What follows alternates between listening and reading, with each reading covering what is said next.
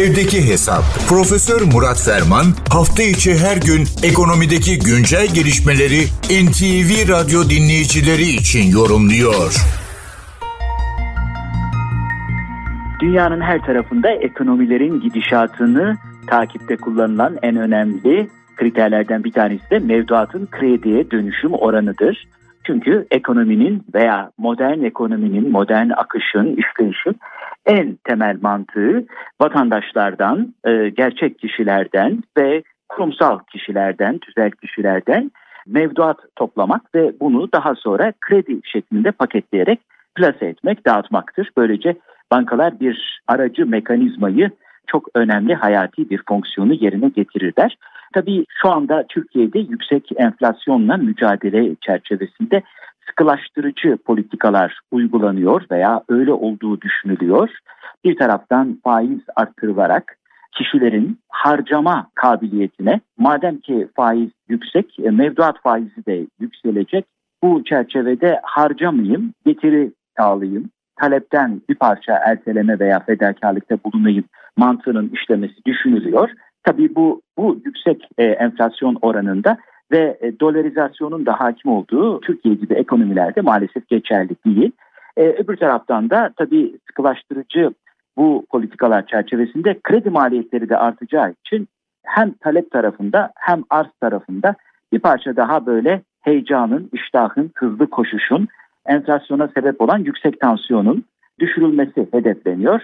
Ama bu konuda neredeyiz? O tartışmaya mucit bir konu. Tabii netice itibariyle sadece faiz üzerinde parasal sıkılaştırma değil, miktarsal sıkılaştırma da önemli. Üstelik ki belirli bir enflasyon oranının üstünde ve doğal ekonomi, çift paralı ekonomide sıkılaştırıcı politikalar nasıl ne kadar çalışır onu da bilmiyoruz. İlaveten seçim ekonomisi atmosferinde işte bütçede vesairede de gördük.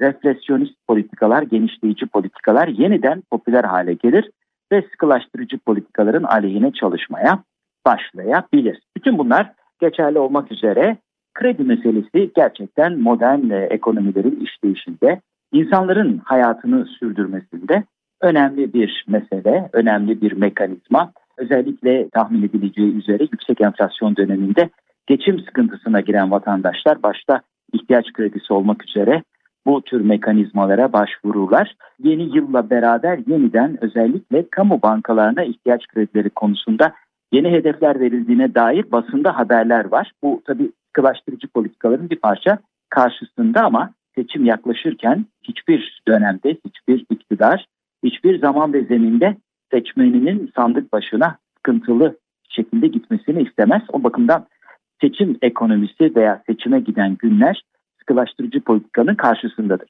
Peki geçen sene ne oldu? Krediler, kredi miktarları, kredilerin kullanım oranı ne oldu? Şimdi artık rakamlar elimizde.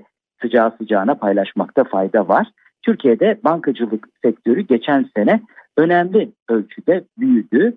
Toplam kredi hacmi %54 civarında büyümeyle 11 trilyon 662 milyara ulaştı.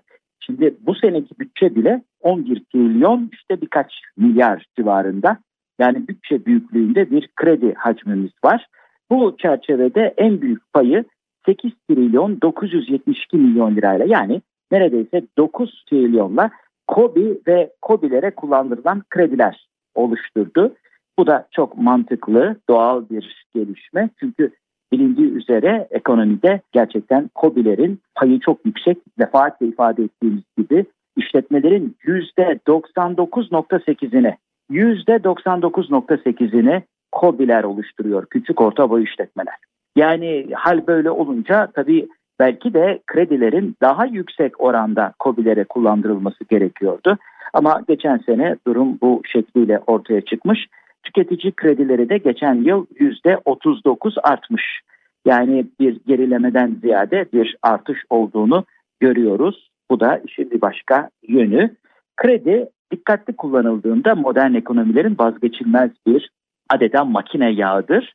Ama fazla kullanıldığında yağın fazlası gibi sistemi lubrike edeceğine, daha iyi çalıştırıp daha iyi yağlayacağına, çarkların ve dişlilerin daha iyi dönmesini sağlayacağına rağmen veya ona karşın tamamen işi vıcık vıcık bir hale ve içinden çıkılmaz bir sıkıntıya, bir bataklığa da sürükleyebilir. bakımdan çok dikkatli olmakta fayda var. Kredi antibiyotik gibidir. Yeri ve zamanında kullanılmalı. Yan etkileri iyi değerlendirilmeli. Aksi takdirde yarar yerine zarar getirebilir mesela. Bu genel ufuk turu çerçevesinde değerli dinleyenlerimize katma değeri yüksek ve yüksek katma değerli bir gün diliyor. Huzurlarınızdan hürmetlerle ayrılıyorum. Profesör Murat Ferman'la evdeki hesap sona erdi.